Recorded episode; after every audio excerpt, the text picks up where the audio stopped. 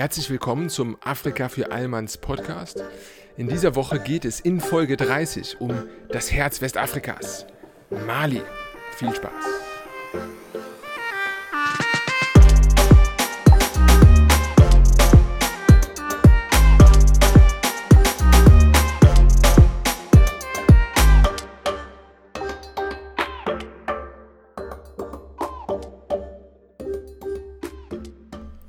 Ja, Freunde, wie ihr vielleicht an der Minutenzahl dieser Episode feststellen konntet, bevor ihr sie dann abgespielt habt, offensichtlich, ähm, wird es diese Woche ein wenig kürzeren Content geben.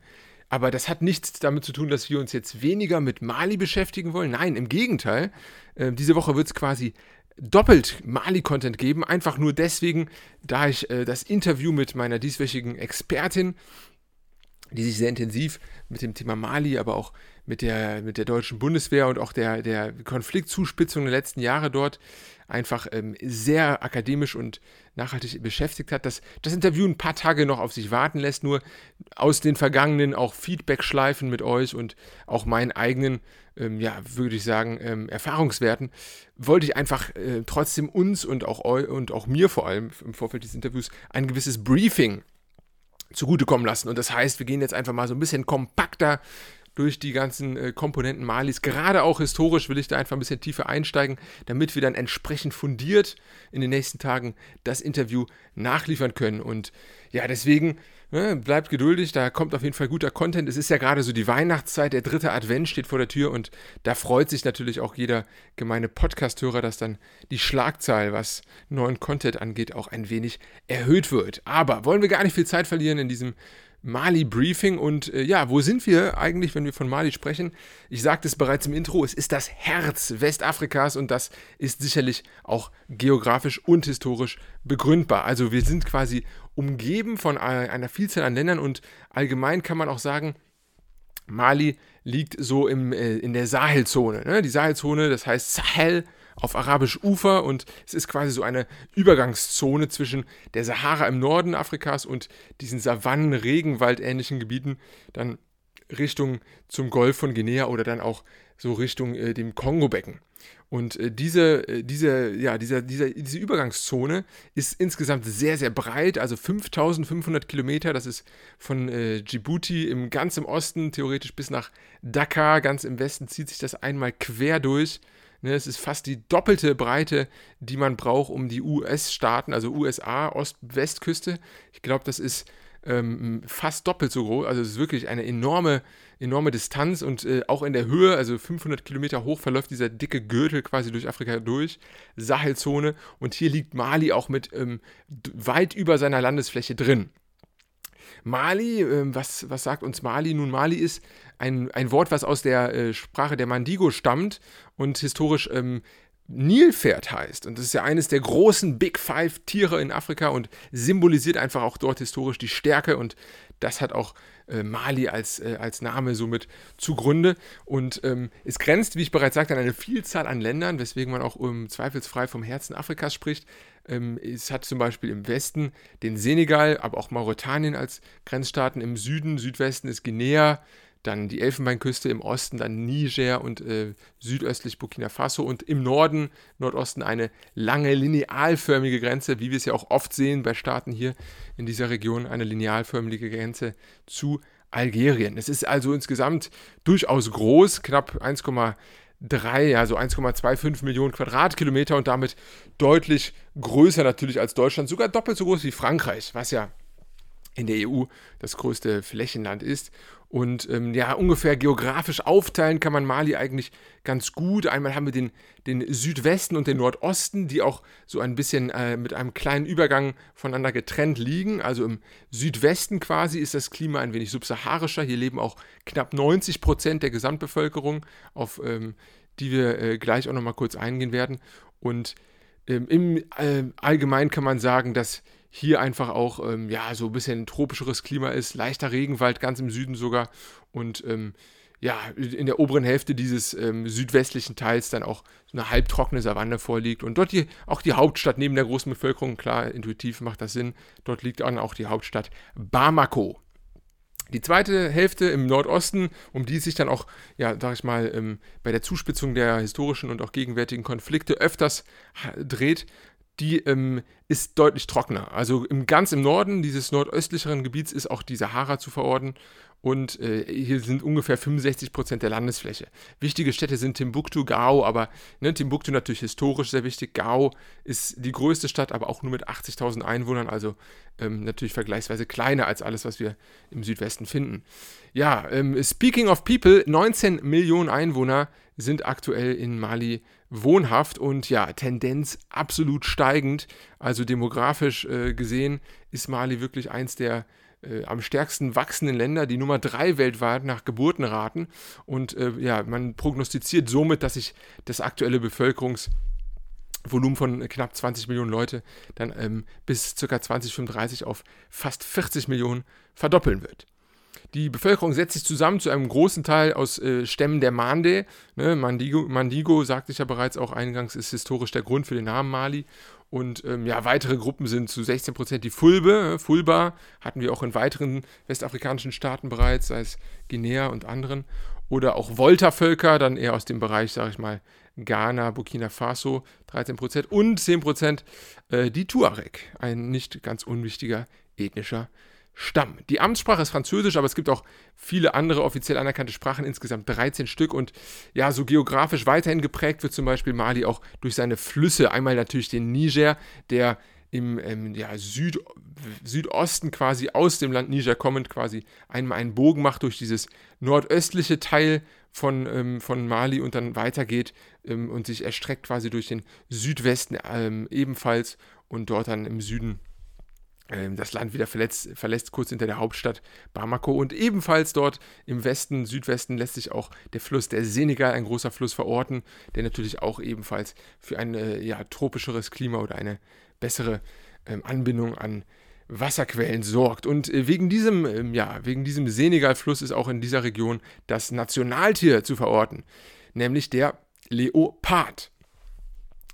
Ja, trotz dieser vielen Flüsse ist allerdings Mali auch nur zu 10% bewaldet und allgemein einfach natürlich klar dominiert, natürlich durch die Sahelzone auch äh, kein sehr grünes, grünes Gebiet. Das äh, überträgt sich, das schlittern wir jetzt auch so ein bisschen schon mal in die Wirtschaft rein, auch äh, auf die Landwirtschaft, die ist natürlich sehr wichtig. Allerdings kann äh, oder wird nur 6% des äh, Gesamtbodens für Ackerbau genutzt und ist natürlich trotzdem ein sehr großer ähm, Faktor alleine für die, für die Landwirtschaft. Der Agrarsektor beschäftigt 70 Prozent der Gesamtbevölkerung und trägt äh, natürlich klar zu kleineren Teilen einfach wegen der ähm, ja, ausgeprägten Subsistenzwirtschaft vermutlich zu 42 Prozent dann zum Bruttoinlandsprodukt bei. Allgemein sind auch weitere, ähm, ja, die meisten Wirtschaftssektoren einfach sehr, äh, sage ich mal, ähm, in diesem Bereich zu finden, also in, in der Direktproduktion oder im Abbau, sei es zum Beispiel Baumwolle oder auch Gold, die zusammen beides bereits 80 Prozent ausmachen der äh, Gesamtexporte.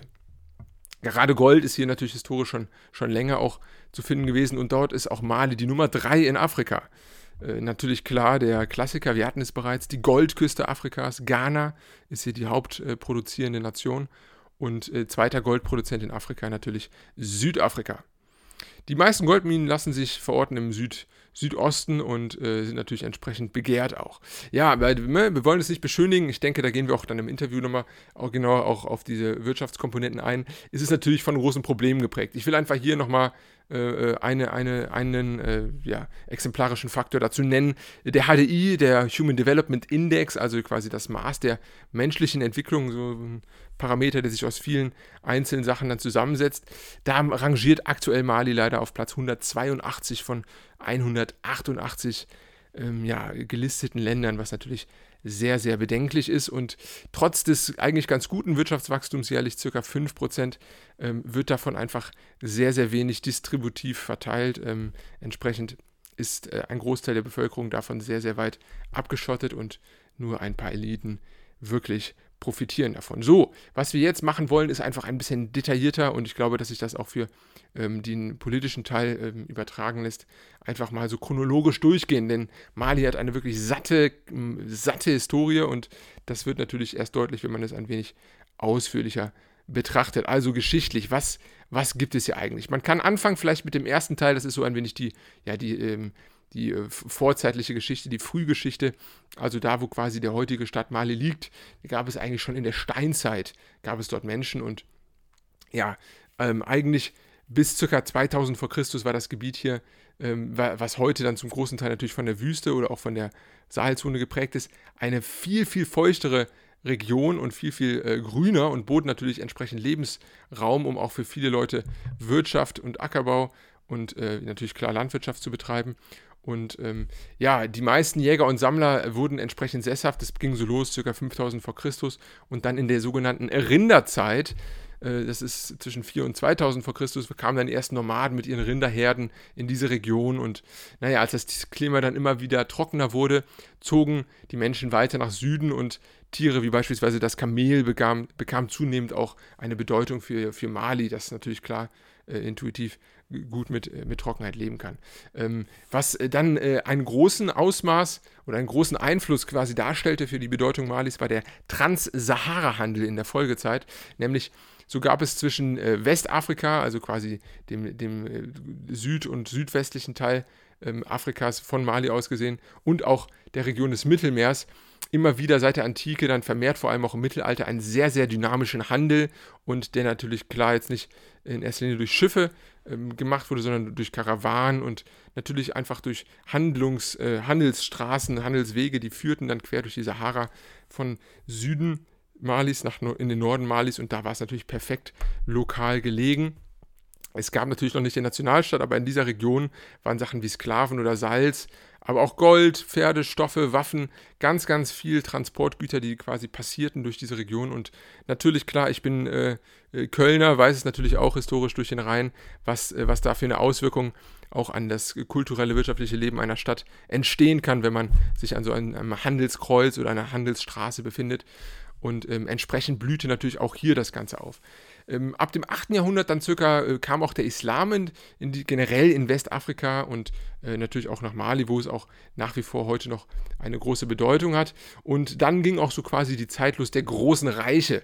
Ja, es gab eigentlich mehrere große Reiche neben dem Klassiker, dem großen Königreich Mali.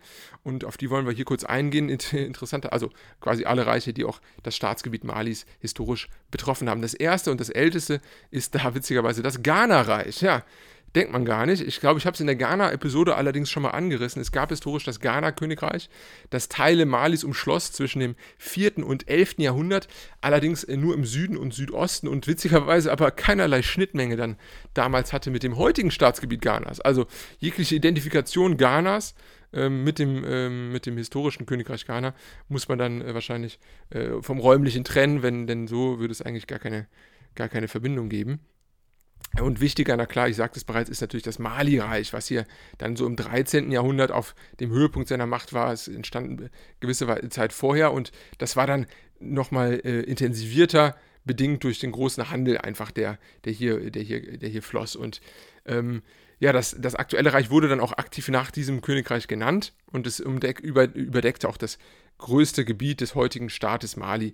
Ne, der Handel mit Gold, mit Salz, auch natürlich klar mit Sklaven damals schon, brachte einfach sehr viel Reichtum und es war ideal natürlich gela gela gelegen äh, nach wie vor. Und das Zentrum dieses Reiches war damals schon Timbuktu, die ähm, Stadt, die dann auch ähm, sage ich mal, jedem eigentlich ein Begriff ist, mindestens vom, sage ich mal, phonetischen Klang her, das ist ein, ein sehr interessanter Name, eine Timbuktu, äh, das, das äh, kann jeder irgendwo schon mal ähm, zuordnen. Und das hat sich hier damals dann auch ähm, groß entwickelt. Es ist sogar so weit äh, zu sagen, dass die Hochkultur damals des Königreich Malis sich in keiner Weise hat verstecken müssen hinter den Äquivalenten zu dieser Zeit aus Asien oder Europa.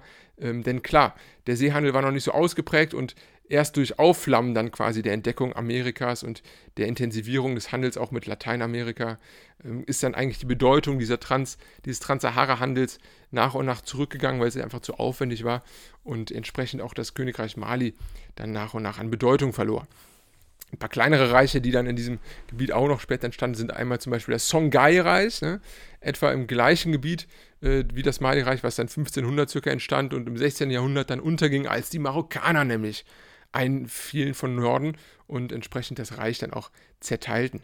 Dann das letzte vielleicht noch zu erwähnen ist hier das Reich der Bambara im 17. Jahrhundert mit der Hauptstadt Segu und äh, das waren in erster Linie natürlich Muslime, die äh, Teile des Tukulur-Volkes waren, die im Gebiet des heutigen Mauretanien und Senegal ansässig waren. Und diese eroberten das Bambara-Reich, ne, das Bambara-Reich benannt nach dem Volk der Bambara damals. Und ab 1861 wurde dann ähm, äh, quasi hier auch das, äh, äh, das, äh, das Bambara-Reich dann ausgeprägt. Entschuldigung, ich verwechsel mich gerade. Ähm, genau, ab, dem, äh, ab 1861 eroberte das Bambara-Reich die damaligen Gebiete Malis dann komplett und äh, die Bewohner wurden in diesen Gebieten dazu gezwungen, dann endgültig dem Islam zu übertreten und Entsprechend blieb auch diese, koloniale, diese Vorherrschaft bestehen bis zu den Kolonialzeiten.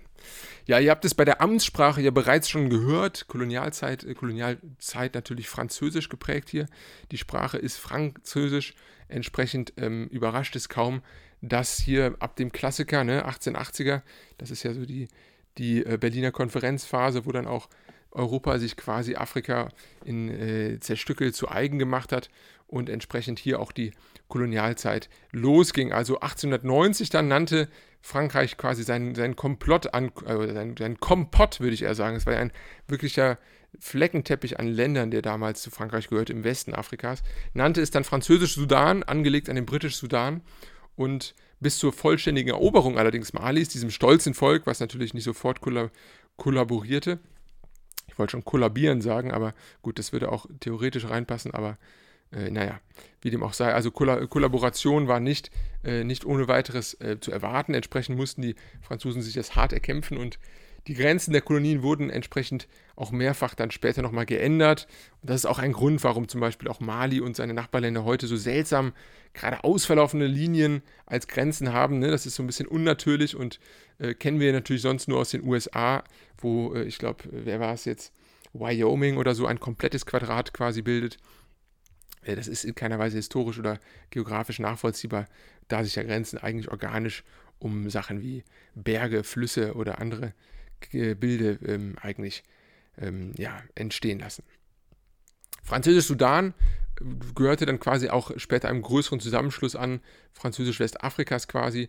Und ähm, ja, zur französischen Kolonialzeit wollen wir gar nicht zu viel verlieren. Ähm, wichtig ist dann natürlich auch die Zeit des Nationalstaates. Ab 1960 äh, ging es los. 1958 wurde Mali erstmals autonome Republik, aber 1960 dann vollständig unabhängig. Und in dieser Zeit natürlich äh, absolut im Trend viele afrikanische Staaten, die folgten. Und ähm, ja, witzigerweise wurde damals das Land auch im, äh, im, ersten Schritt zusammengelegt mit dem Senegal, der ja westlich von Mali sich dann äh, zum, zum Meer hin öffnet. Und das hatte historisch auch ähm, witzigerweise zu, zu, Zuordnung zugelassen zum Königreich Mali. Denn das Königreich Mali war ebenfalls damals durchgehend bis zum Atlantischen Ozean. Und äh, dieses König oder dieser Nationalstaat jetzt, diese aktuelle Föderation in den 60er Jahren zwischen Senegal und Mali, hatte quasi ähnliche Umrisse, was, was ganz interessant ist. Ab September 1960 dann erklärte sich ähm, ja, die gesamte frühere Kolonie Französisch-Sudan unabhängig und der Name Republik Mali kam erstmals auf. Der erste Präsident, der erste Volksheld quasi, war dann Modibo Keita. Modibo Keita der dann auch 1968 leider wiederum ähm, ausscheiden musste. Und äh, bereits damals ist äh, zu erwähnen, dass die Tuareg, ein ethnischer Stamm, der im Nordosten damals schon äh, zu finden war, in der Sahelzone vernehmlich auch in Gebieten von Algerien oder äh, Niger auch anzutreffen, dass äh, die äh, damals schon die Regierung in Bamako, also der Republik Malis, nicht anerkannten ja, wollen wir uns mal auf den Weg zur Demokratie bewegen. Dieser besagte Modibo Keita wurde, wie gesagt, 1968 aus dem Amt gedrängt durch einen Militärputsch damals. Und der neue Ministerpräsident wurde dann auch entsprechend richtiger Präsident, nämlich Moussa Traoré. Und der blieb es dann auch für die, ähm, die längste Zeit, nämlich zwischen, 1800, zwischen 1968 und 1991. Also eine durchaus äh, dominante Herrschaft von 23 Jahren.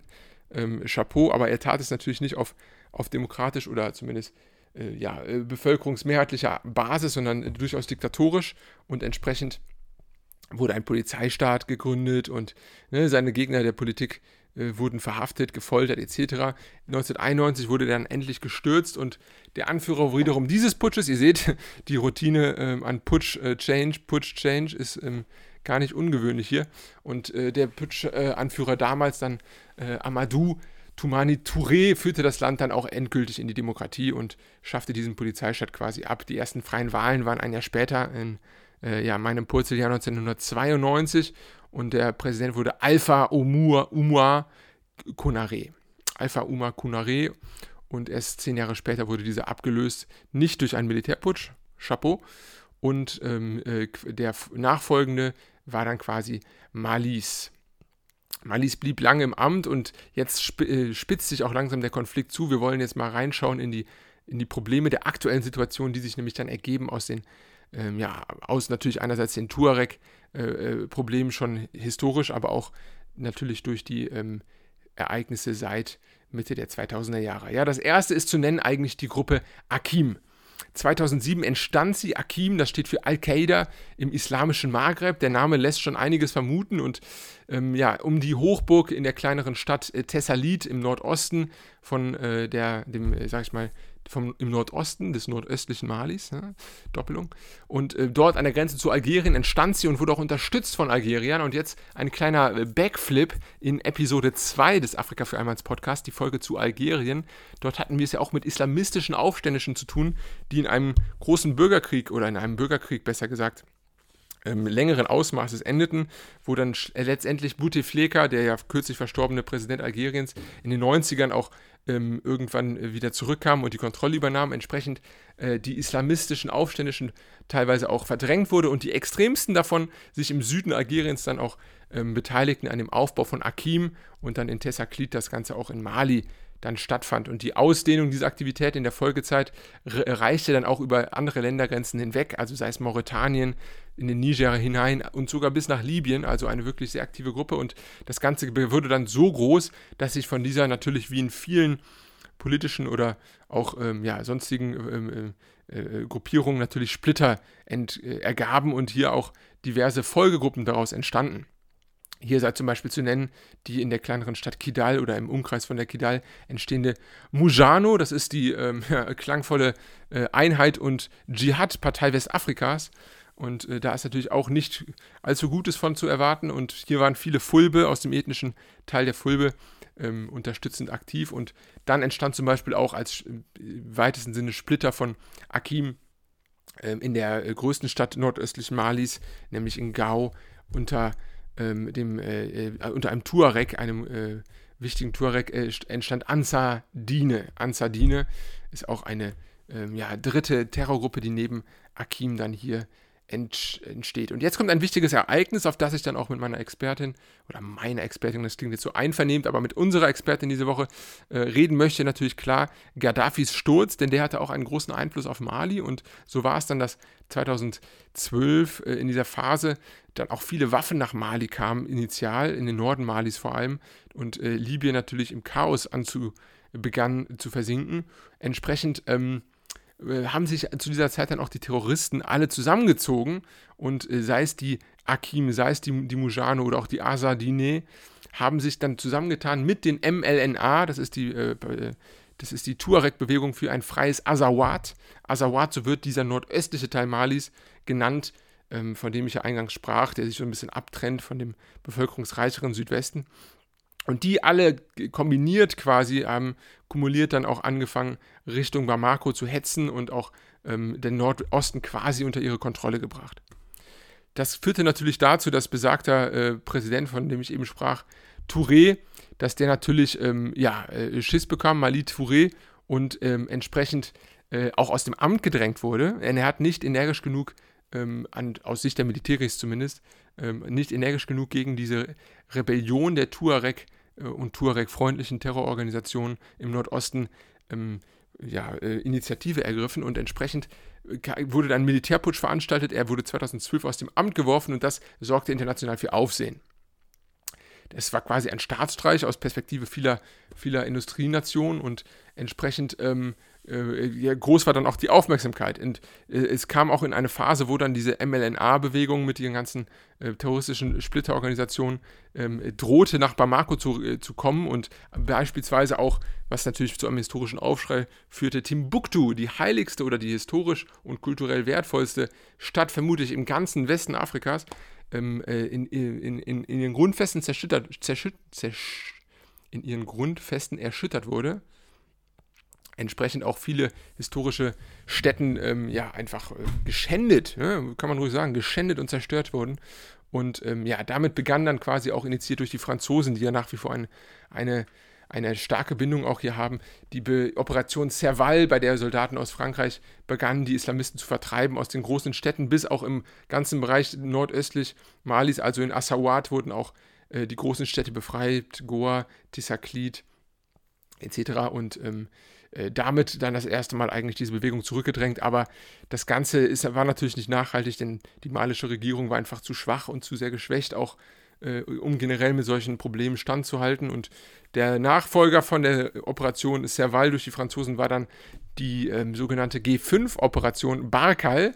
Und G5 ist ganz interessant, das ist quasi so eine Sahel- eine Sahel-Gruppe, die sich zusammengetan hat, sei es aus Burkina Faso, aus Niger, aus dem Senegal, aus Mali und auch aus Mauretanien. Und diese haben sich dann in der Folgezeit zusammen mit UN-Blauhelm-Soldaten ähm, in Mali äh, äh, vor, vornehmlich äh, betätigt, aber auch in der ganzen Region sind noch immer ca. 4000 Soldaten aus Frankreich äh, plus, äh, ich glaube, 4500 tätig. Mittlerweile auch einige Deutsche, gerade im Nordosten Malis, nicht kriegerisch, sondern eher ähm, ja, äh, zivil im weitesten Sinne. Aber das sind alles Themen, da wollen wir natürlich jetzt nochmal genauer auch mit unserer Expertin drüber sprechen und ich bin sehr gespannt. Ich hoffe, ihr habt ungefähr eine Idee bekommen, wo es sich darum handelt bei Mali und äh, ja, will gar nicht lange weiter verbleiben, außer mit einer kleinen Werbung für mich selbst. Äh, was sonst? Ne? Äh, die Weihnachtszeit kommt, wenn ihr euren äh, lieben und äh, nahen Verwandten natürlich schon alle Freuden erfüllt habt in unserer reichen und natürlich auch von vielen Möglichkeiten geprägten äh, Gesellschaft in Deutschland, dann könnt ihr natürlich auch etwas Gutes tun und dieses Format hier unterstützen. Ähm, es lebt natürlich von der Partizipation der Zuhörer, sei es durch Ideen, sei es durch Gästevorschläge oder Themenvorschläge oder natürlich auch finanziell. Ich freue mich über jede Kontaktaufnahme. Ähm, Steady Link ist in der Beschreibung genauso wie PayPal. Ähm, lasst ein Abo da, abonniert auf allen Kanälen oder schreibt eine Bewertung. Ich freue mich auf jede auf, ähm, auf, auf, auf, jeden, auf jede Verbindung und wünsche euch ein schönes Restwochenende. Seid gespannt auf die nächste Woche. Da kommt irgendwann zwischendurch, schieße ich das Interview einfach hinzu äh, zur Mali-Folge und ähm, in der Woche drauf dann haben wir es bereits schon mit Marokko zu tun. Wir bleiben im Westen und es bleibt ebenfalls spannend. Macht es gut, Freunde, und habt ein schönes Wochenende. Ciao!